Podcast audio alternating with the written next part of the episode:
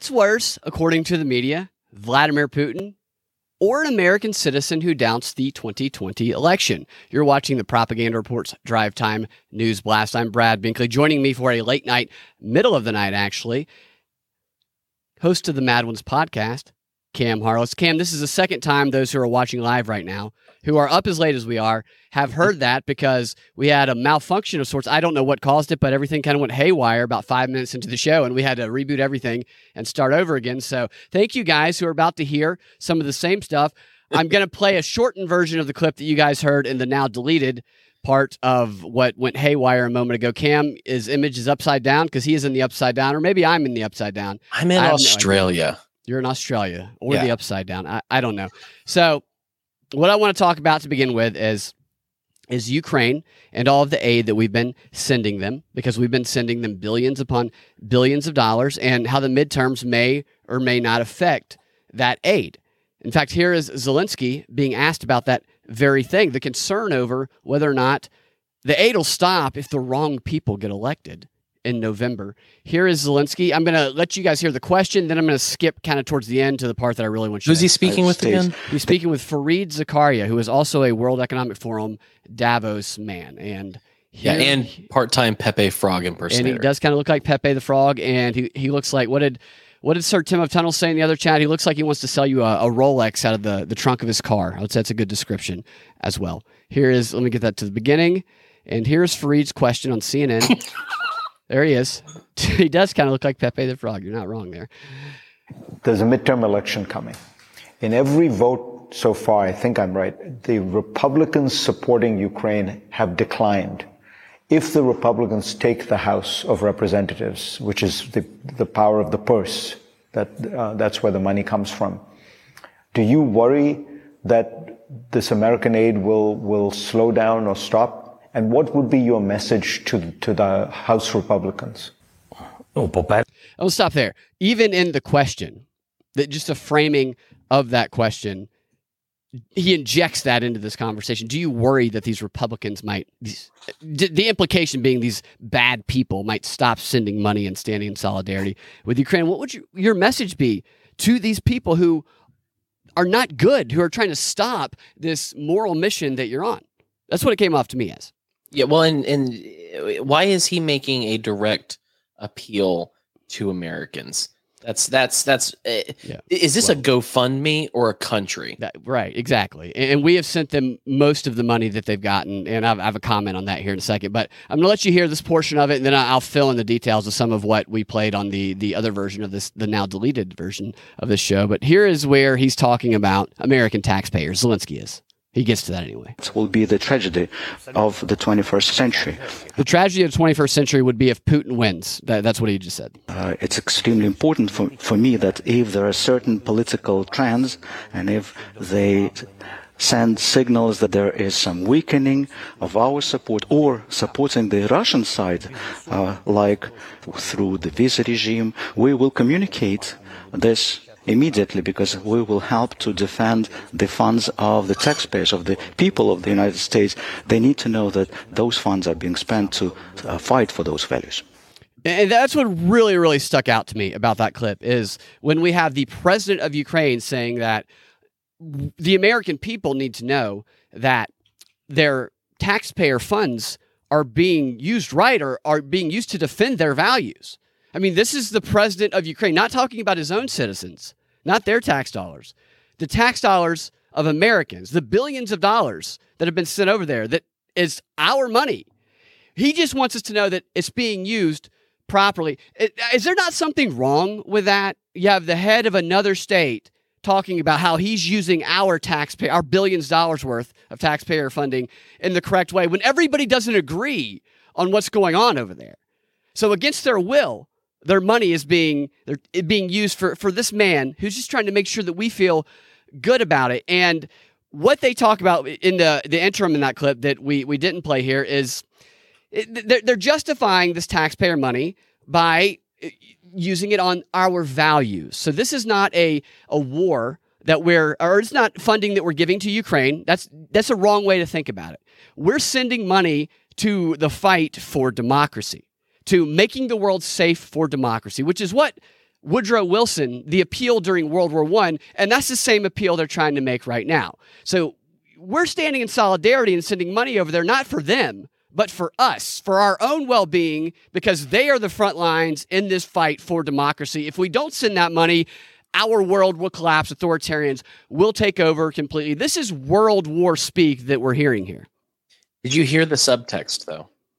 What was the subtext? Subtext that I realized the second watching. I don't remember what I said the first time I watched it. Me either. Um, I'm too tired for that. Um, but if you listen, what he's saying is it's it's again it's he's pretending it's an appeal to Republicans and to pol- politicians, but this is a an appeal to Americans. And what he just said, without strictly clearly saying it, was if you don't keep sending us money we will lose and it will be your fault that we lost. Exactly. That's exactly what he, it will be your fault if you elect these MAGA Republican semi fascist and they stop and they, because they are one and the same as Putin. That, that was why I had the intro the way that I did, because that is the clear message coming not just from our own politicians and their rhetoric, but from the rhetoric of Volodymyr Zelensky, that, oh, I mean that that was yeah that was there in that message as well. That, yeah, great point. I just wanted to also uh, there was a point I wanted to repeat, which was um, how short is this man? Because this is like this chair shot, this two shot with them in chairs makes him look. It's very interesting. Tiny. Yeah, let's put that. I'm going to put that back on. Stop that. I'm going to put that on screen. Uh, they, I think they're both probably tiny. I think that probably both of them are under four foot seven, if I had to guess. Those chairs are probably children's chairs are sitting in, but look at this setting on screen for those. it, it looks like one of the chairs Elijah Wood sat in during the um, forced perspective scenes in Lord of the Rings. I'm not a Lord of the Rings fan, so I'm not quite they, sure what those are. The chairs look huge. Yeah, these chairs. These guys are not tall men but they're sitting in a room that looks like everything in it is gold. It looks like they're sitting in Saddam Hussein's castle or whatever it is because the fireplace is gold the floor is is golden colored and it looks like there's gold trims all over the wall. This is like the most elitist look and and it is bare. It's also Dude. bare. There's nothing hanging on the wall. This is like kingdom type look. These people are kings in the way that they're, they're presenting this this imagery here. It's very strange. Well okay so i just looked it up. Um Fareed is a sprightly five eight. I told you they were short. They're both short. Zelensky is five seven.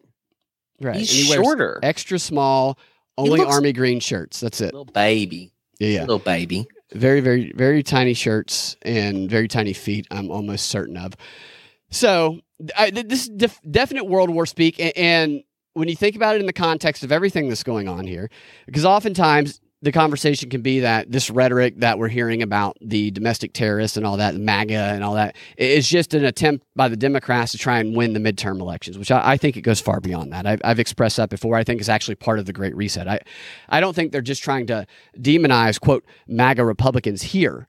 I think they're trying to demonize people who question the narrative around the world.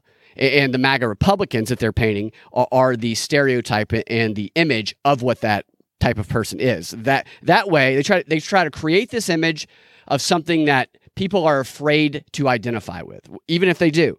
Afraid to speak up and identify with it, afraid to question the election, and therefore they can silence people and then they can paint this broad brush across the globe. That's what I think they're trying to do. And, I, and in the second clip here, uh, Zelensky, the question, there's a question from Fareed. He, he said, what did he say here? He says that, uh, okay, oh, no, wait, this is different actually. Sorry, this isn't from them with this in mind, the clip we just saw of fraud, I, am going to play a clip now from the World Economic Forum Davos from May of 2020. I've talked about this panel discussion a lot, and I, I, did a whole show playing clips of it, but I felt like I should bring some of it back because it's so relevant here. And again, this was back in May, and it's foreshadowing all of the stuff that's going on right now.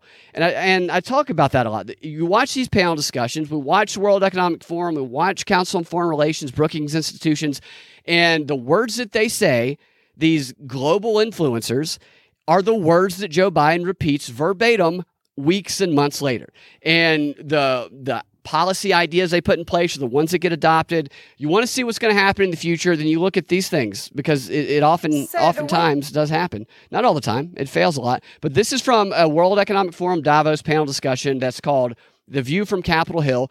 And the host of it, the moderator, is a British, is apparently the, the most popular British financial journalist. I can't remember her name, but she's talking to Senator Leahy. There's about seven or eight congressmen and women on stage, or, or yeah, and uh, Senator Leahy, it, it, they're talking about the very thing that Zelensky and Fareed were talking about. Here they are. Senator Wicker, you know, 11 Republican senators voted against this, and I believe 57 Republican congressmen did. So there is a, you know, not so small in the House, um, contingent of Republicans who are not in favor of this. Is it, is there a risk that as the midterms get closer, uh, that that increases? And secondly, if uh, co- control of one or both chambers changes after the midterms, should the rest of the world think there might be a change in congressional attitudes to Ukraine? I'm going to pause that there. Almost an identical question that Fareed asked. But notice how she said, should the rest of the world? This is World War speak. Should the rest of the world worry about this? So this stuff is mundane and boring, but it's also very relevant to what's happening in the world right now. Now, his answer, I, it's a very interesting answer, and I'll, I'll let him, I'll let you hear it yourself. No, I don't think. Uh, I think the answer to your last question is no. They should not worry about that. Before World War II, there was a relatively strong group of America firsters led by patriots like Charles Lindbergh. They just looked at the, the world differently, and, and they were very, very much uh, opposed to us preparing to get into uh, World War II. I think that certainly has diminished, but there's that element there. And I think uh, there's some voices on cable TV that have uh, amplified that view. And so that was reflected in the 11 no votes in the, in the U.S. Senate and the 40 or so in the U.S. House. The reason we were able to, to approve this vast sum of $40 billion is because we are representing public opinion in the United States. The reason we were able to do it so fast is that we kept um, other extraneous, though important issues away from the bill. And, uh, and the, the Republican leader, Senator McConnell, uh, made it clear that we would supply enough votes to get this done if, if we remove other issues that were going to take time. More COVID relief is important. I'm going to take it to the end here. When Ukraine comes back, as, as we know they will, the next, the next tranche will, will have to be done be, because we have led in public opinion and shown, as our previous speakers have said, how important it is. Okay, leading in Senator public Wicker, opinion. You know, 11 Just stop that. Leading in public opinion. Let that stick in your mind. Leading in public opinion, because leading in public opinion does not mean public majority. Doesn't mean the majority of public opinion. But there, there was a, a lot there. So again, the same basic question that Fareed asked. Now this was back in May, and the question Fareed asked Zelensky was earlier this week. This Davos discussion it foreshadowed a lot of the stuff that was going on uh, in regards to this narrative about will the Republicans, if they're elected, will they continue to fund this? Like, are they going to stand in the way? Because democratic values across the world, here, everywhere, are at stake. Are these are these Republicans going to stand in the way? And he made that America Firsters reference, which I, I found that just really interesting because it was just so on point at the time and still is.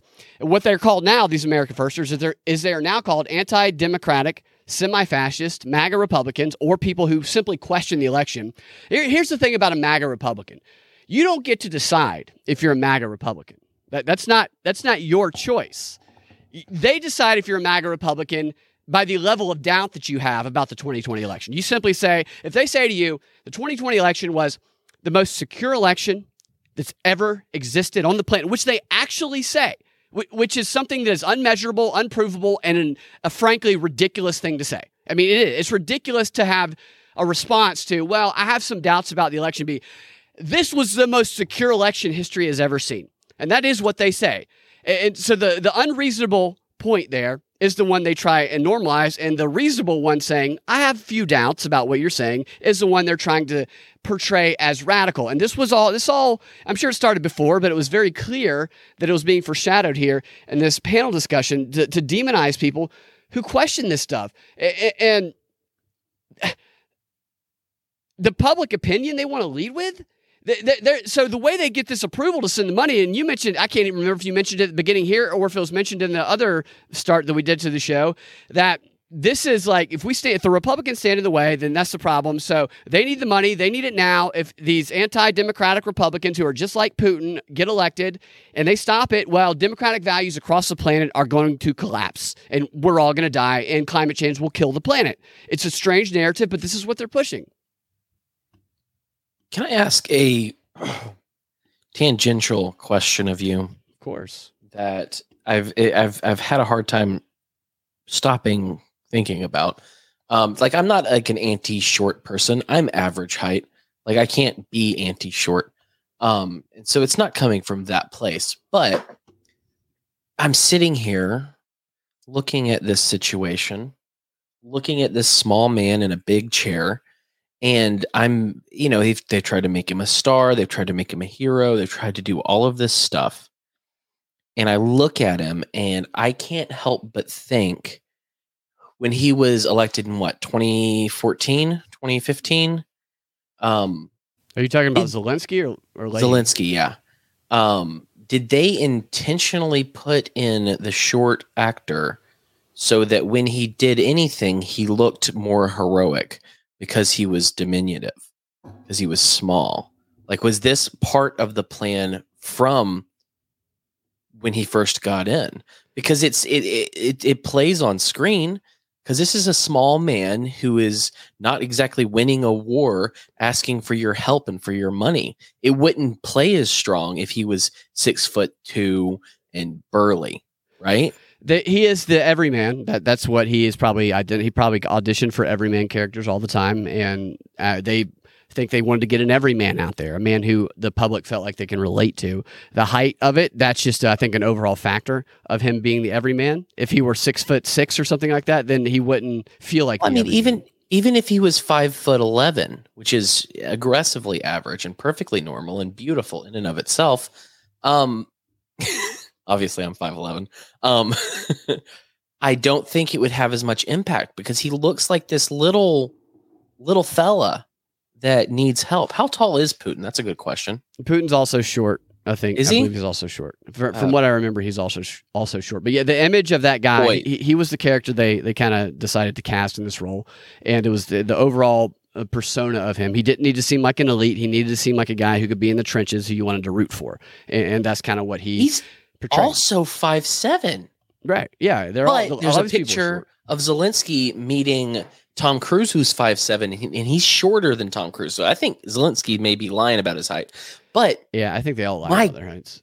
God, Putin talks like he's six foot five. Well, yeah, that's what a That lot dude has-. I that- mean, Hitler that- was like five six five. Actually, Hitler was like five seven five eight. Also, I'm just saying, I'm incredibly impressed by Putin being five seven and like having the the the BDE of a six foot tour. I, know what I I, I mean, mean? hei- height is everything's about confidence and attitude. Doesn't matter. You could be two foot five if you have if you have the confidence and attitude of somebody who's eight feet tall. Then people will be intimidated by you. That, that's really Wow. what life is: is confidence, and that's why they say fake it till you make it. And, and These it little can be dwarves are fighting fighting each other. We're just we're, we're just yeah. we're just taking part. Yeah.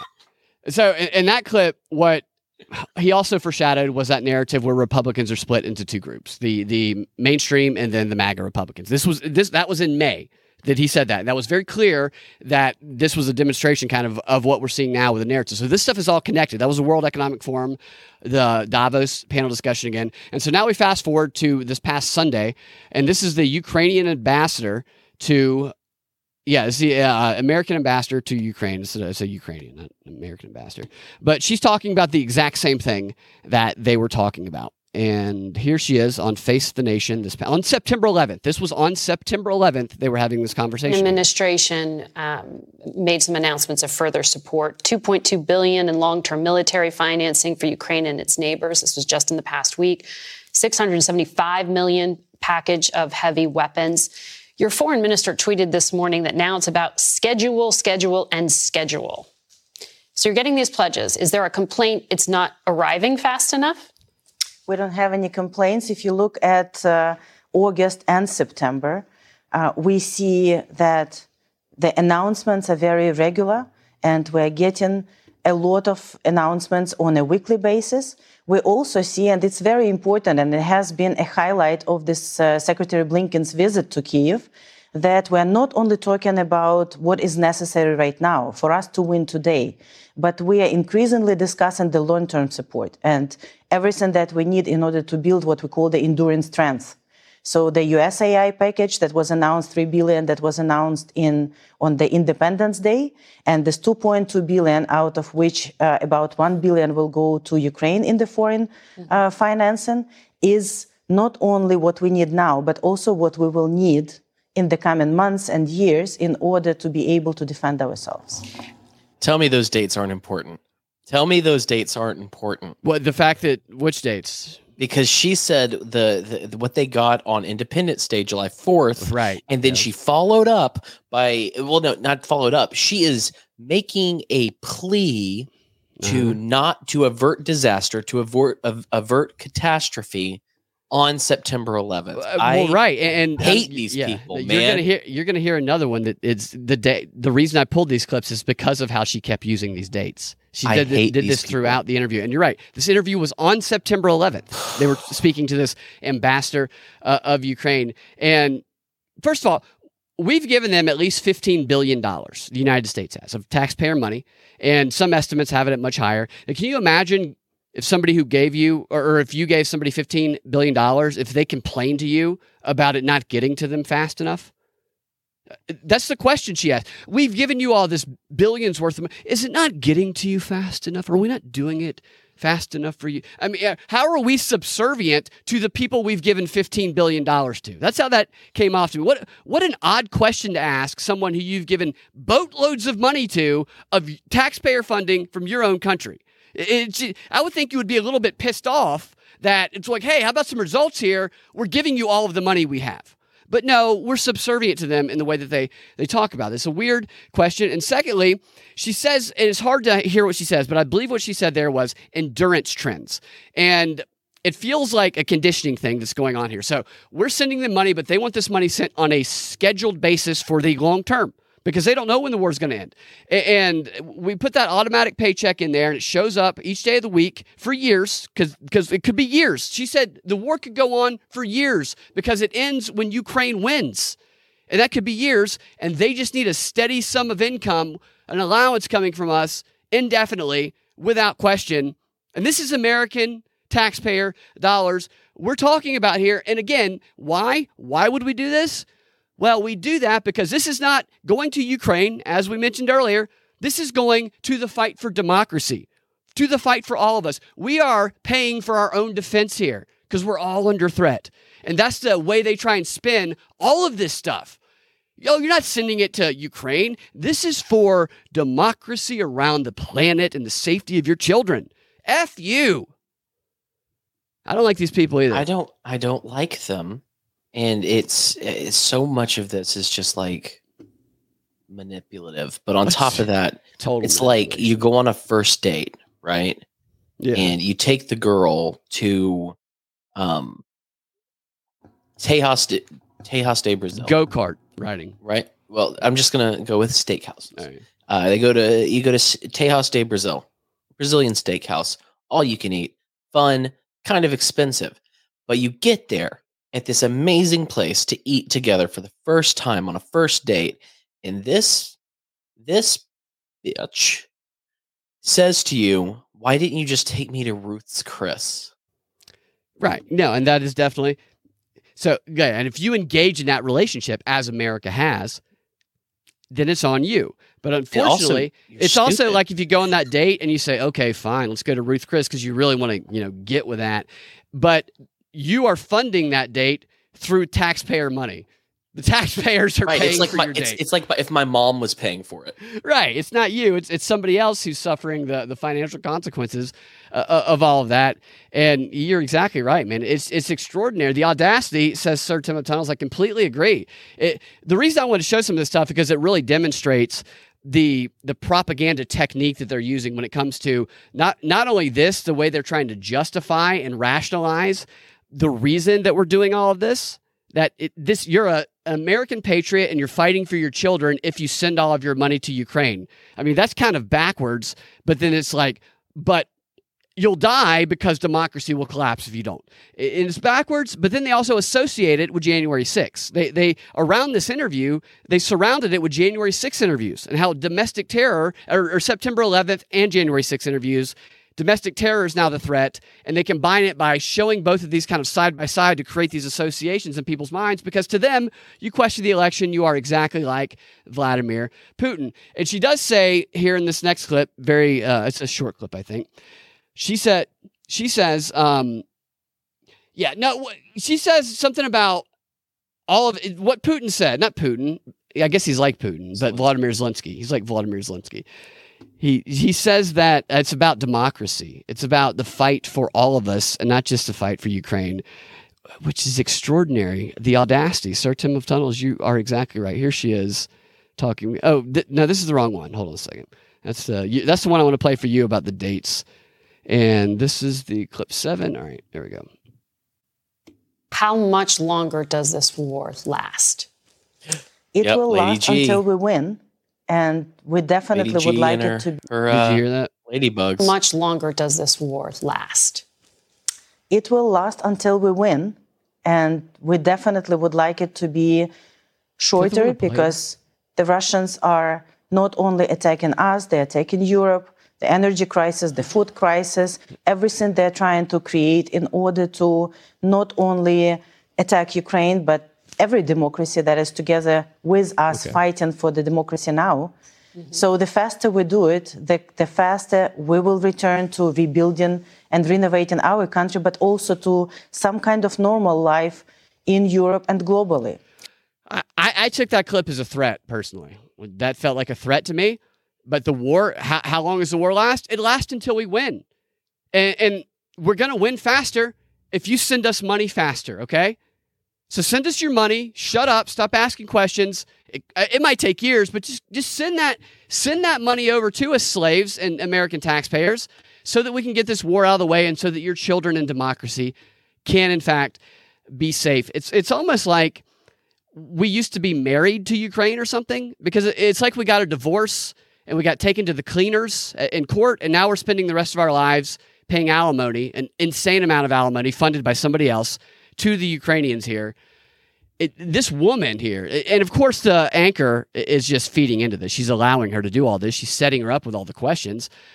It's very it, it, the balls on these people is unbelievable, and it's like kind of summarize what what I I learned from these clips anyway is that our money, billions of dollars worth from taxpayers, is being sent to Ukraine for our own good, for your good and for my own good, for the good of your children, Cam, for our protection, because democracy in the world will collapse if we don't, and that it could take forever, indefinitely. And finally, the potential obstacles that might stand in the way are people like you and me, Cam, who question things. Th- those are the problems because people like that might get elected to Congress. So, how do we stop them? And that's how these narratives always come together. So we see these broken off narratives everywhere in the, in the news. They always they always like slowly intertwine. So uh, uh, what's it called? A herald in improv. It's an improv for- formula format where you start off and you do three scenes. Herald's like nine scenes, and the first three scenes come out and they're completely separated. They seem, seemingly have nothing to do with each other after you get the suggestion. Then the second set of scenes, they they kind of start to slowly mix, subtly and slowly mix. And the, third, sometimes fourth, they they get even closer and closer. Then by the time the conclusion comes, all of the scenes were connected all the time. You just didn't realize it, but through improv you discover it. That's what they do in the news. The news takes on this storytelling format Uh, They literally take it on because they have Hollywood people and they have producers and stuff that work with them because they understand that people operate based on stories and, and, they're weaving all of this stuff together right now which brings me to some 9-11 domestic terrorism stuff after we hear what you have to say I was just going to say this is going to sound kind of harsh. But if a country cannot afford to defend themselves whatsoever in any way, shape, or form, are we sure we need them to exist? As a state, I'm saying there. Uh, this is this sounds very failed state to me. That's what I mean by that. I see. What, yeah, I see what you're saying. I guess the question would be: Is who's in charge over there? Who's really controlling it? Which is obviously not Ukrainians. It's obviously not. Volodymyr Zelensky is not the most powerful person in control of Ukraine. That's a joke. It's NATO. It's it's not Joe Biden. It's these globalists who are pulling all the strings, who are using Ukraine as kind of a, a front door, or side door, or whatever, to just to you know go to war with Russia. This is war with Russia. To, to think this is a, a, a war between Ukraine and Russia is a joke. Well, it's, it's, it's kind of this is this is just a U.S. Russia proxy war. Uh, yeah, I know. It's is. so obvious that it's not. And like I remember when saying that, you you would get accused of of spreading Russian disinformation. How how could you not say yeah, it's definitely a a proxy war? I, I just don't know how you can say that and not be or not, like not understand that unless you're just brain dead. Obviously, it's a proxy war. It's just and that's the crazy that's like the craziest thing about it is that they have convinced people that it's not because if you've convinced people that this is not a proxy war then you have some manipulatable subjects on your hands who will do anything i mean and this is i just can't believe joe biden stupid beautiful, very beautiful old coot let the soul of america go to ukraine and get caught up in a war yeah, it's just why would he do that? It's probably what a, fault. What a horrible president, man. Totally. I can't totally. believe our democracy got so far away from us. No, I, and it's it, we call it a democracy too, and it's, uh, it's not. They never they never actually explain what it means. You know how much? don't you find that interesting? That it's always like they, they continue to say democracy, democracy. Well, why don't you explain the nuances of it a little bit more so people don't think that this mass rule is what we're after, this mob rule. It's not like we're a constitutional republic or anything. I, I know. They don't ever bother to explain any of that situation there. I, I, this next clip here, which is the last one from this woman here, which this is the one about dates that I found interesting. I didn't know this. I had no idea that this were true the, again, this interview was on 9 11, and this is a, a, fact I did not know. And we are joined now once again by Ukraine's ambassador to the United States, Oksana Markarova. Madam Ambassador, good morning to you. An incredible past few days for your country.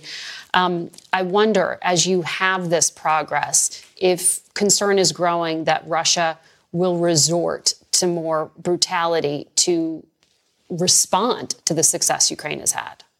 Well, our 200 days fall on the September 11, and uh, we know that. Did you notice what she said? It was she's kind of hard to understand. They they they planned the start of this thing right 200 days before September 11th. The, the, the 200th day of the war falls on September 11th. I, I did not know that. I know it, it's it's kind of mind boggling. It's a short clip. I'll let her finish here. Spain, and we feel this pain in Ukraine. We know how is it when terrorists attack you at home. So we always have to keep in mind that Russia still can do a lot of damage. You still do a lot of damage, so we got to keep that in mind. And, and, this is what I'm talking about with the interweaving of these storylines. Is she has these themes of it's a 200th day falls on September 11th, the day you guys remember, and we know what it's like to be attacked at home. At home.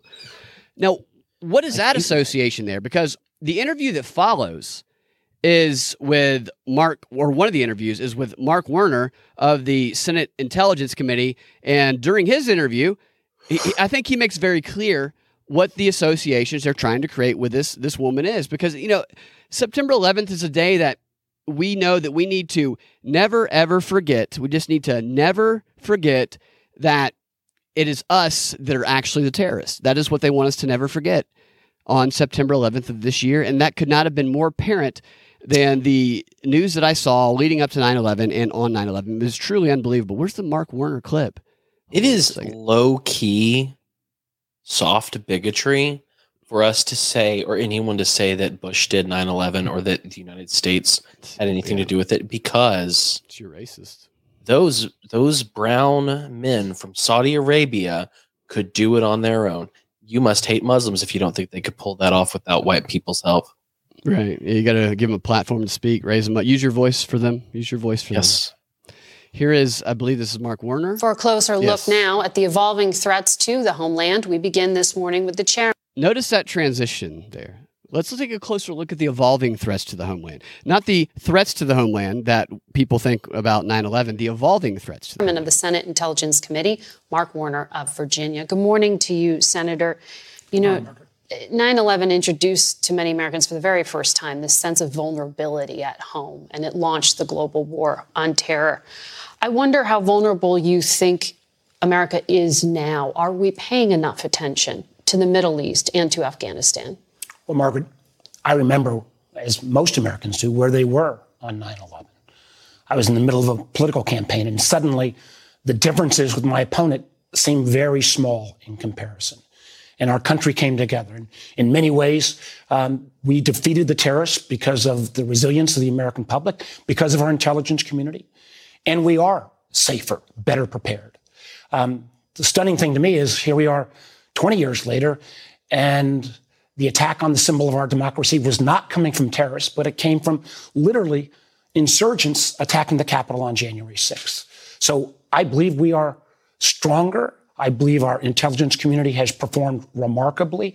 I think the threat of terror has diminished. I think we still have new challenges in terms of nation uh, state challenges, Russia, and longer term, a technology competition with China. But I do worry about some of the activity in this country where the election deniers, the insurgency that took place on January 6th. That is something I hope we could see that same kind of unity of spirit. So there Hold you go. up. There's What? The, but uh, yeah, he, he- What? The, the election deniers are, are the problem. They're just like the terrorists of 9/11. And, and the what you heard from him there was the least extreme rhetoric I heard that was demonizing quote election deniers in the No. past. All week it's been stuff like this. Just tell me, did he really just say that he wants the spirit of unity from 912 over the freaking in, the freaking insurgency? Did he say? Yeah, he said insert. Did he say 9/12? No, no, I'm I'm I'm adding in 912. It sounded very much to my tired mind. Let's see. What, let's see. he He, did say that about the insurgency. Yeah. Uh, let's hear the last 10 seconds here. See what he. uh, state challenges, Russia, and longer term, a technology competition with China. But I do worry about some of the activity in this country where the election deniers, the insurgency that took place on January 6th. That is something I hope we could see that same kind of unity of spirit. He's saying he wants 912 because of like January 6th. So so let's let's let let me okay. 912. Everyone was American. Hoorah. Let's Right. get them. They hurt us. Yeah. We're going to go to Iraq. You know how many people that got to enlist in the military? Like a ton, Yeah. a ton of people. Yeah. So uh, so that's what 912 was. A unifying uh situation, crisis, catastrophe, tragedy that they used in order to uh, bring everyone together unified in war against Iraq and uh, Afghanistan, which we just got out of Afghanistan what last year. right. It's a joke. And so now that same hoorah, let's get them, let's kill them. That's the kind of unity he wants against election against deniers, us, against election deniers. Yes, that- and- insurrectionists. yes, right. That's exactly exactly what he's saying. This, this, and he's this saying he's just, the least like yes, dude. So the what I don't even think we're gonna get to all of it, but you, you nailed the point right there because it isn't just him saying that. On 9-11, which is a day that people tend to reflect back upon what happened, where they were, whatnot, was a day this year where they brought in some of the most high ranking officials in the government including Kamala Harris. Joe Biden did his thing, but also the head of the DOJ, the the head of the DOD. They, they were doing interviews everywhere. I have clips from like eight different shows of people saying the same thing, even on Bill Maher's show, which I'm saving those for the XR because they're going to make you swear. Of them saying the exact same thing that he's saying here, except in a more extreme way. This is why I think that there was a shift from just extreme rhetoric to an actual program to target and openly threaten people who question the election to either shut up or you're just like Russia. You're just like the terrorist on it. You're wor- you might as well be flying a plane into the World Trade Center if you have a few doubts about the election. That, that's kind of what I took away from some of this. It seemed like threats, all with the power of the mass communication system that they have and, and control and support. It, it's, it's crazy because I, I don't believe that they're in the majority at all. I actually believe they're in the minority. I think they're having to push this hard with this narrative because they're in the minority, because they have to threaten people to shut up, because they're afraid of what happens when everybody realizes that they're they're just a bunch of people trying to bully everybody and lie to them. Yeah. So let me just briefly summarize again again what he said. Um, he said that January 6th, which was a mid-tier riot, um, and uh, maybe provocateur mid-tier riot, yeah, right. I mean, probably provocateur, and uh, not believing that the election was perfect is a good enough cause to unite the country, like happened after 9 11, 9 12, right? Mm-hmm. Um, which led to, excuse me, which led to uh, multiple wars, uh, right. billions and trillions of dollars, a yeah. bunch of dead Americans, bunch of dead kids, bunch of bombs over over weddings and, and things like that. But they want that same kind of unity to fight against man fellow Americans. Yeah, yeah. Because this isn't stupid. This is anti-democratic Americans, though. You have to right. remember that they're anti-democratic Americans. Right, but this, this, isn't just like stupid or this isn't um, like rough to hear. This is a monstrous statement that he is he has said in yeah. such a way that you can miss what he's mm-hmm. saying. Right, and, and yeah, and, and like I said, he's the least extreme of who was delivering that message over the past week. The past week has consisted of nothing but that message. It, it culminated in what was a, a hate summit uh, today at the White House that Biden spoke at. And they even mentioned in some of these clips, but you are exactly right. And that's why I was like, this is different. We're used to the political fighting, we're used to. Uh, leading up to campaign season, people throwing smears and it getting a little crazy, but we're not used to this. This is different.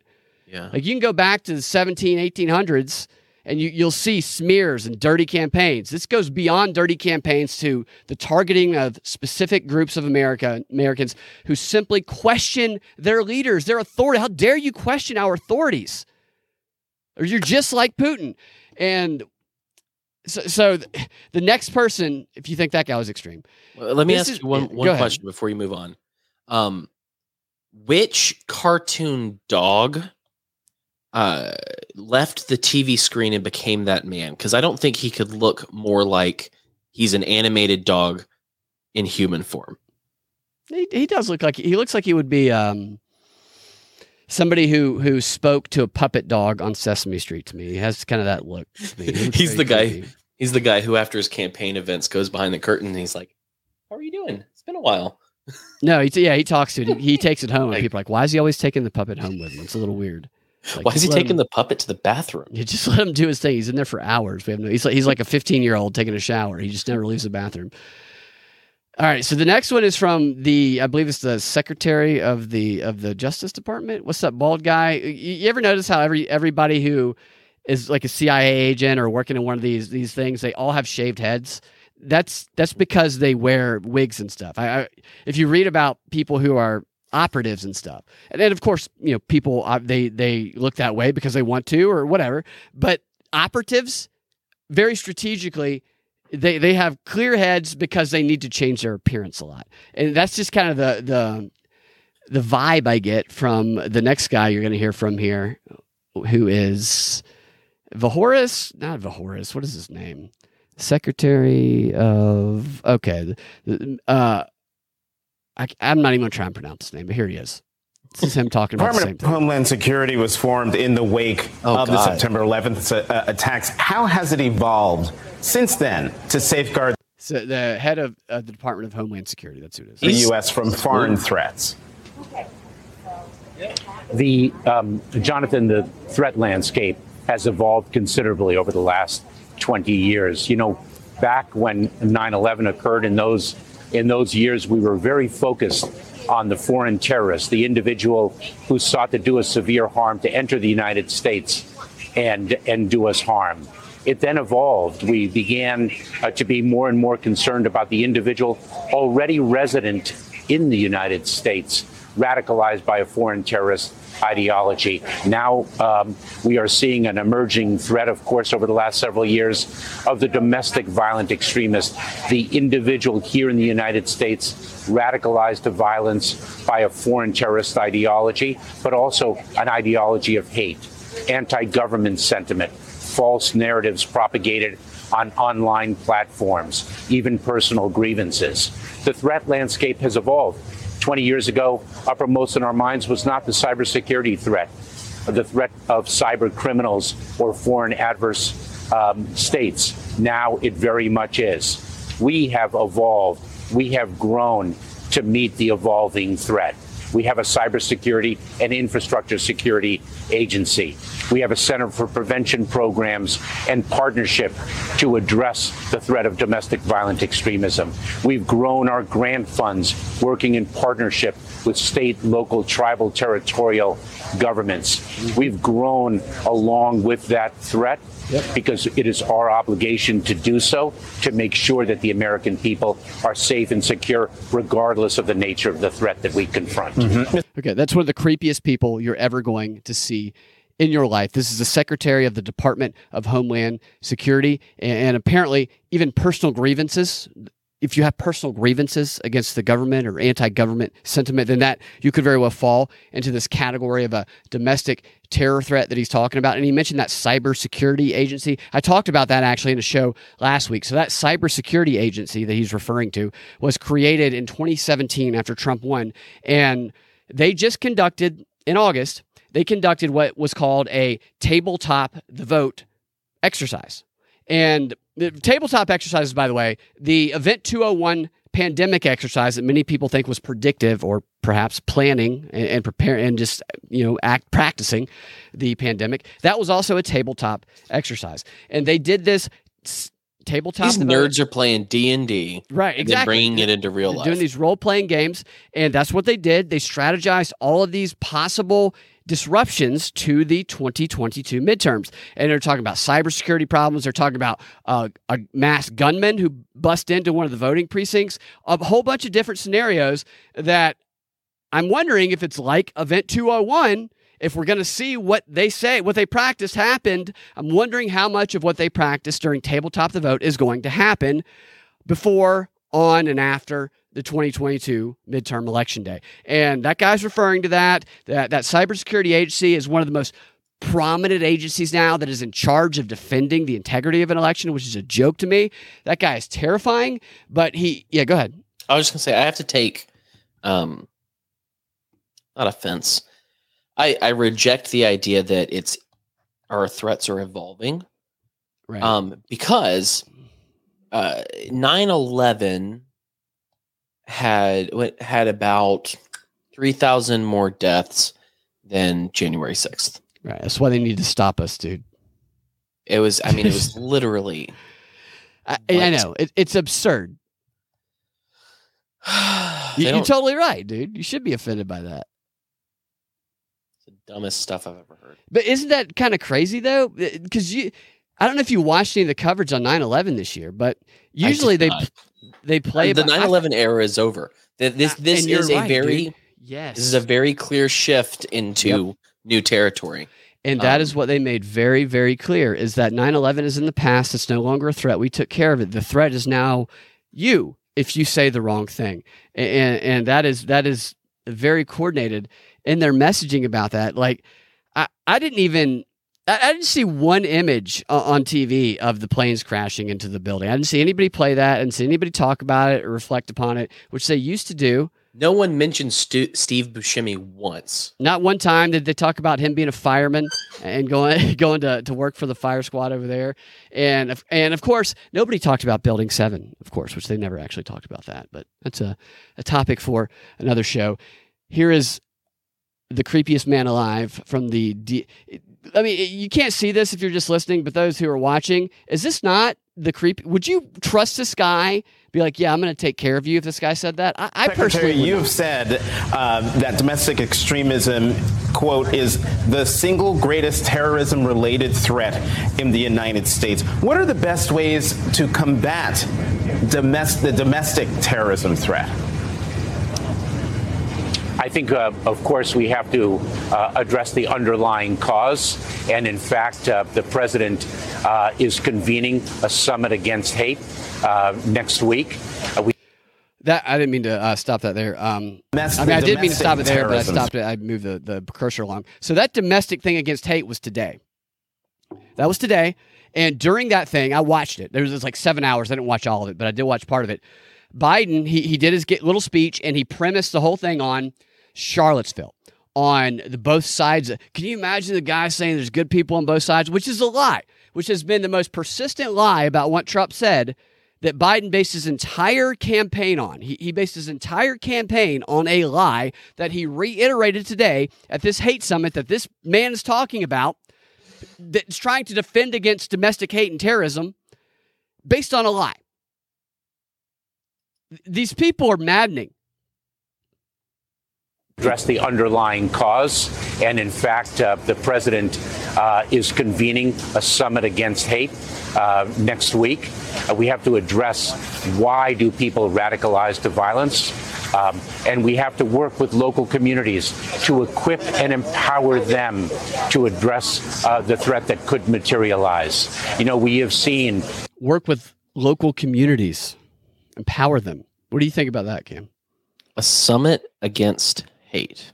Yeah, yeah. Somebody A hate. war on terror. Yep.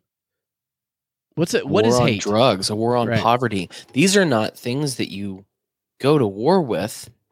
But let's say the, the war on terror. This was a very convenient war because that meant that the United States ha- had gotten authorization from the Senate, from uh, the House of Representatives, whatever, to go to war with any anyone in any place around the world who presented a terrorist threat against the United States. It was a vague, a vague war plan so that we would just agree with it, go along with it, let it happen. Yep. And now they're going even vaguer. And they're going with hate. Yeah, they love to be vague. And, and it's you're a right. war on hate. What is And- hate? Right. It's it's what happens when your your next door neighbor flies a Trump flag. And, and that is exactly is. right. And so, yes, that, that's the concern that it gets to that. Obviously, there are hateful things that people do, and they're talking this whole summit and what some of what they talked about, at least what I watched and some of what I read about it, was stopping uh, you know hate crimes and i how do you identify that intent in a hate crime unless it's absolutely unless somebody kills somebody then paints a swastika on them or they're heard shouting a bunch of vulgar slurs at them. How do you determine what that intent is? And we talked about this a while ago monica and i did but that aubrey uh, aubrey case the guy who they say was jogging through a neighborhood in georgia in, in brunswick georgia who got shot by the the the white guy after they cha- the guy who looked the, the most easily painted as a racist person you could ever see in your life the former police officers who were trying to do vigilante justice and they ended up convicting them and, and for they're going to prison for the rest of their lives. But after they had already given them a life sentence they continued with the case because they took it to the federal court because they wanted to convict them of a hate crime and they did and that's what I thought that that case was always about. They needed to convict them of a hate crime because they need to codify something to measure it against because you have to have precedent cases. And that's a precedent case that they have now. And those guys involved in that case were probably racist. I, I, I'm I'm not going to say that they weren't. They probably were racist. However, the evidence that was presented, I don't believe that it was enough to say that there was an intent in their mind that they did that because the person was black.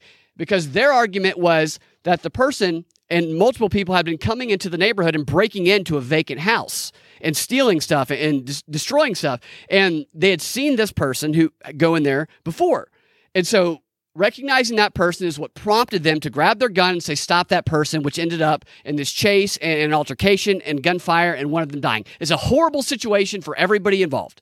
The guy was a kid. Even if he was going into the house and messing around with it, he did not deserve to die. And what they did was stupid. But it was an easy case to get the precedent case to define what a hate crime is. And that is a scary thing because that's a thought crime. Uh, if you kill somebody at, like anger, are you is that not a hate crime? How, how is that different? Th- this is just kind of baffling to me how this is going to be defined and the fact that they have a government organization and a whole summit that they're now specifically going after this. And when you look at what they're training people to do, so this hate summit part of it is they're going to be conducting with the state's attorneys across the country these pilot programs where they're going to be training them and they're going to be training the citizens of the locales across the country to know how to identify like the red flags of someone who might commit a hate crime is. Sounds to me a lot like pre-crime. What are those red flags? Is it they post a picture of themselves outside the capitol? Is it they wear a maga hat is it you talk to them about the election, they say, I don't think it was the most secure election ever. I mean, come on. Is that a red flag for a potential hate crime coming from that person? This is what's scary right here. And I think, honestly, I don't like to. I don't like to be a fearmonger. I'm really not, but but I think we're coming into some wild times, some really wild times, and I'm going to stock up on storable food personally you know, you guys probably already already stocked up on storable food. Most people who listen probably are, but I'm definitely going to be stocking up because I think around the election time, I just think it's going to get really wild, dude. I don't know what's going to happen, but it's getting it's getting so insane and so obvious that they either have to scale it back or something's going to explode. What do you think? Know, you don't know. You're just baffled. You're angry? I can't hear you. Can, can you hear me, Cam? Yeah, I think your mic might be on. Sorry, my, my mic was muted. Yeah, I'm I'm just not I this this I mean this guy is he comes off as an awful person to me. He really comes off as an awful awful person. I don't like him. I don't like him. It's really sad when you have to make a point about laws or a thought crime or pre crime or whatever. And every time you make this point, it sounds like you are quoting an episode of South Park because they said the exact same thing. South Park about ha- about hate this crimes. guy said about hate. Oh, did they? No, uh, not, not not what he said. What you said. Oh, South Park said that. Yeah, oh, so the thought crime. Yeah, I mean it is a thought crime when you can when you can like apply a hate crime to somebody, then then where does that stop? You know. At what point is it like it just you seriously? It's like you can walk up to somebody and say, "You look like you're thinking racist thoughts." In that action, and well, look at look at Duncan. Lemp, his his Lemp? neighbor with these red flag laws. Oh right, yeah. let the let the cops know that he had guns that he was prohibited from having, right. and they came in in the middle of the night and shot him in his bed. Yeah, dude. I don't know. The, the times are interesting. There is pushback of all of this. Uh, I'm going to give you one more, and then we're going to go to the XR, and we'll, we'll talk about some stuff that's, a, a little bit a little bit more lighthearted. Some of it anyway, and and, and the XR. Uh, maybe we'll talk about Madonna's dating requirements because uh, Madonna put out some dating requirements recently. So if you are interested in dating Madonna, some people might be. It's not 1980, so it might not be as as appealing, but still, it's Madonna. So we'll see. Dennis Rodman dated her everybody loves Dennis Rodman, kind of. Even North Korea loves Dennis Rodman. Mm-hmm. But so we're going to talk about that in the XR. Maybe play a few more clips that might trigger Cam. We'll find out. If you want to get access to that, go to patreon.com slash propaganda report and subscribe there for not only the subscriber only content, but the this show minus the ads. I take all the ads out for those who are subscribers. And the last thing I'm going to play for you is Cuck Todd asking Kamala Harris who also had a whole interview where they talked about the very same subject that we've been talking about. But he asked the question that I've been asking ever since. Ever since Biden allegedly said, I still find it odd that we have not heard any audio of Biden saying the semi fascist comment. Isn't that strange? We only uh, it's just a little weird to me. They tell us he said it. We haven't heard him say it. I don't know what the the purpose of that is, but they they just tell us he said it. it's weird. It was a closed door ceremony. However, I wanted somebody to ask the question that Chuck Todd asked Kamala right here, and here he is. Semi-fascist.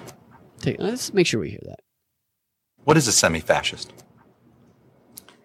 listen, I think that um, when we let's not get caught up in in in, in politicizing the fact that most people in America know that it is not helpful to our country when we have people who are denying elections or trying to obstruct the outcome of an election.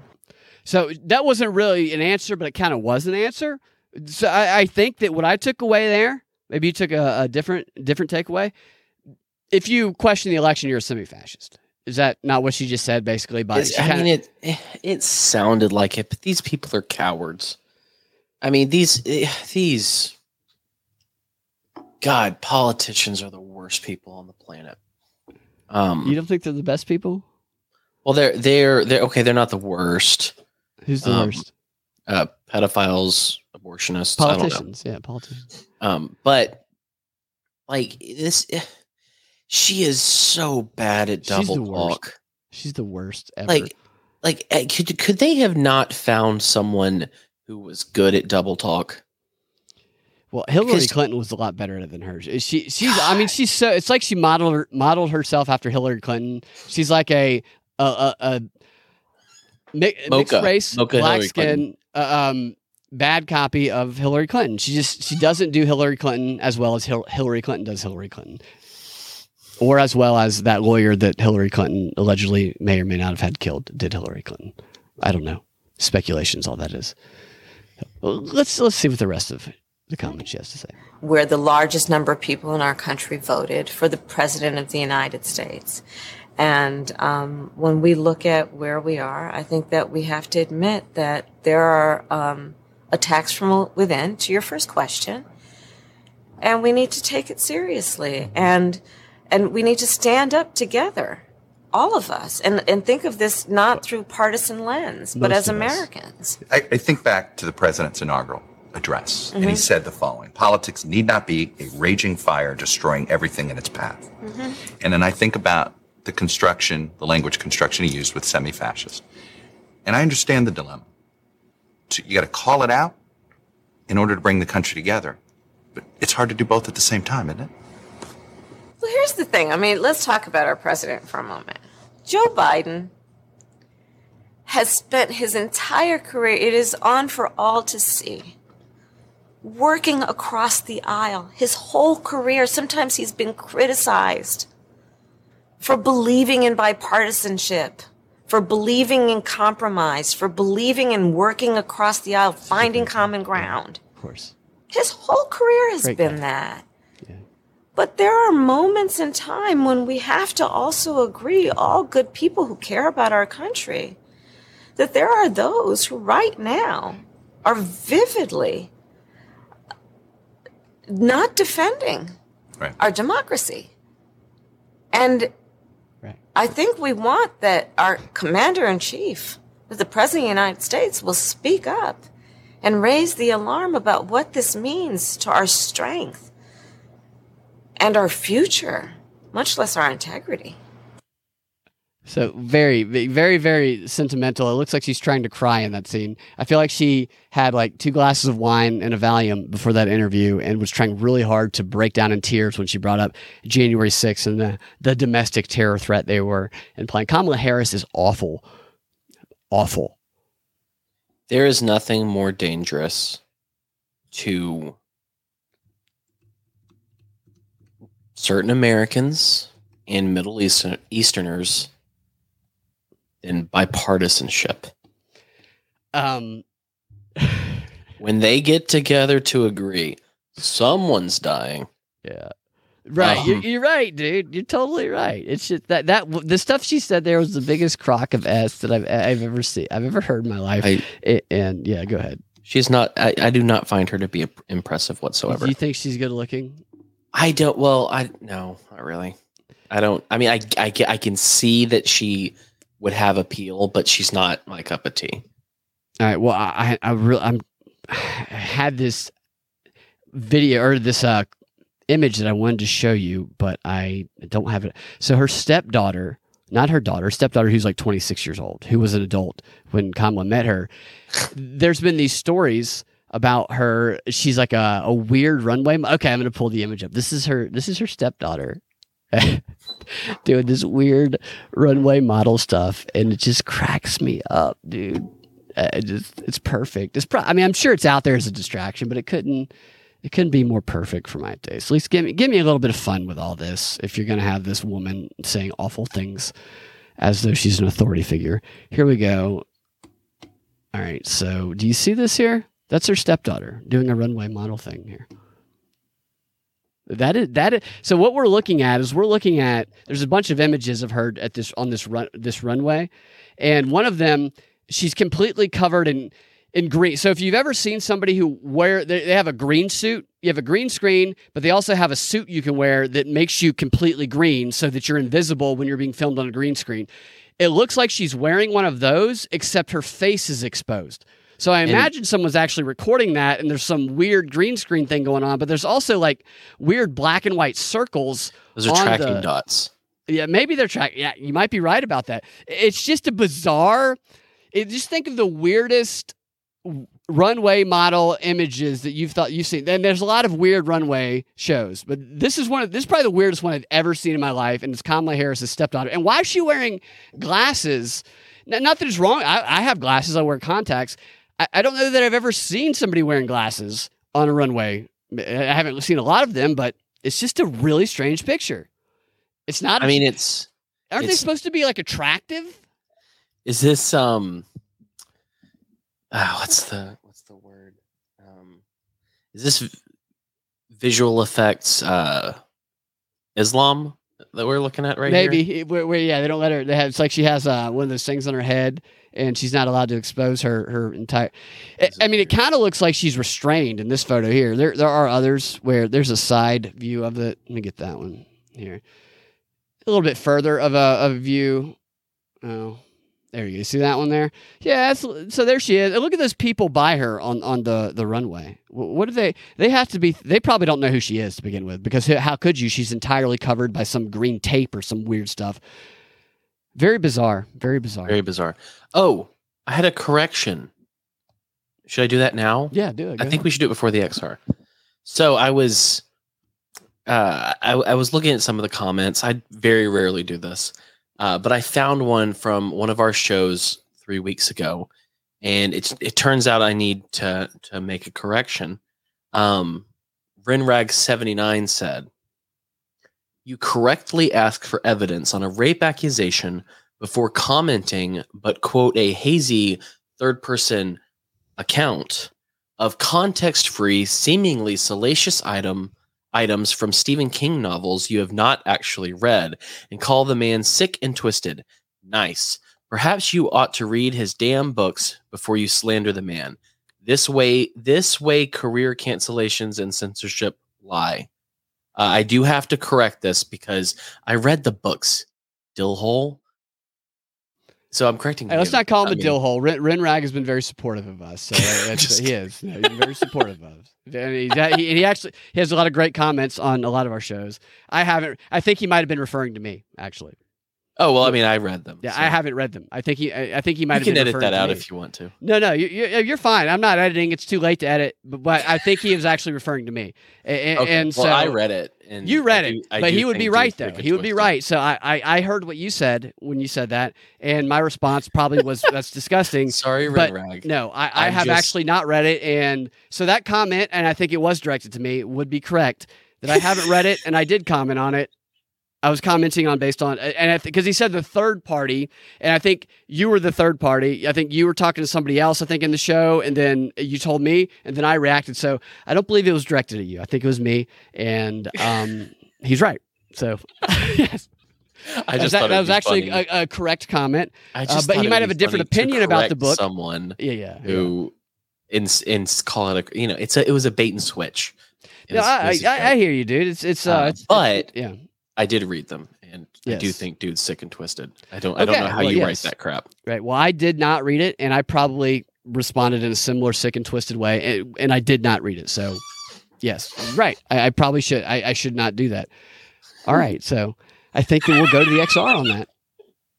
Um. Yeah, and we're going to talk about some some Listen, cool stuff in the I'm gonna lose you some fans, man. it happens, dude. What, what did Lincoln say? You can't please everybody. You can. I don't know. I don't know. I don't know what Lincoln said. A lot of stuff. You know, some of it was good. Some of it was was uh, sensationalized. We'll find out. All right, we're gonna go to DNBXR. Thank you guys for listening. We will talk to you next time. Have a fantastic rest of your day.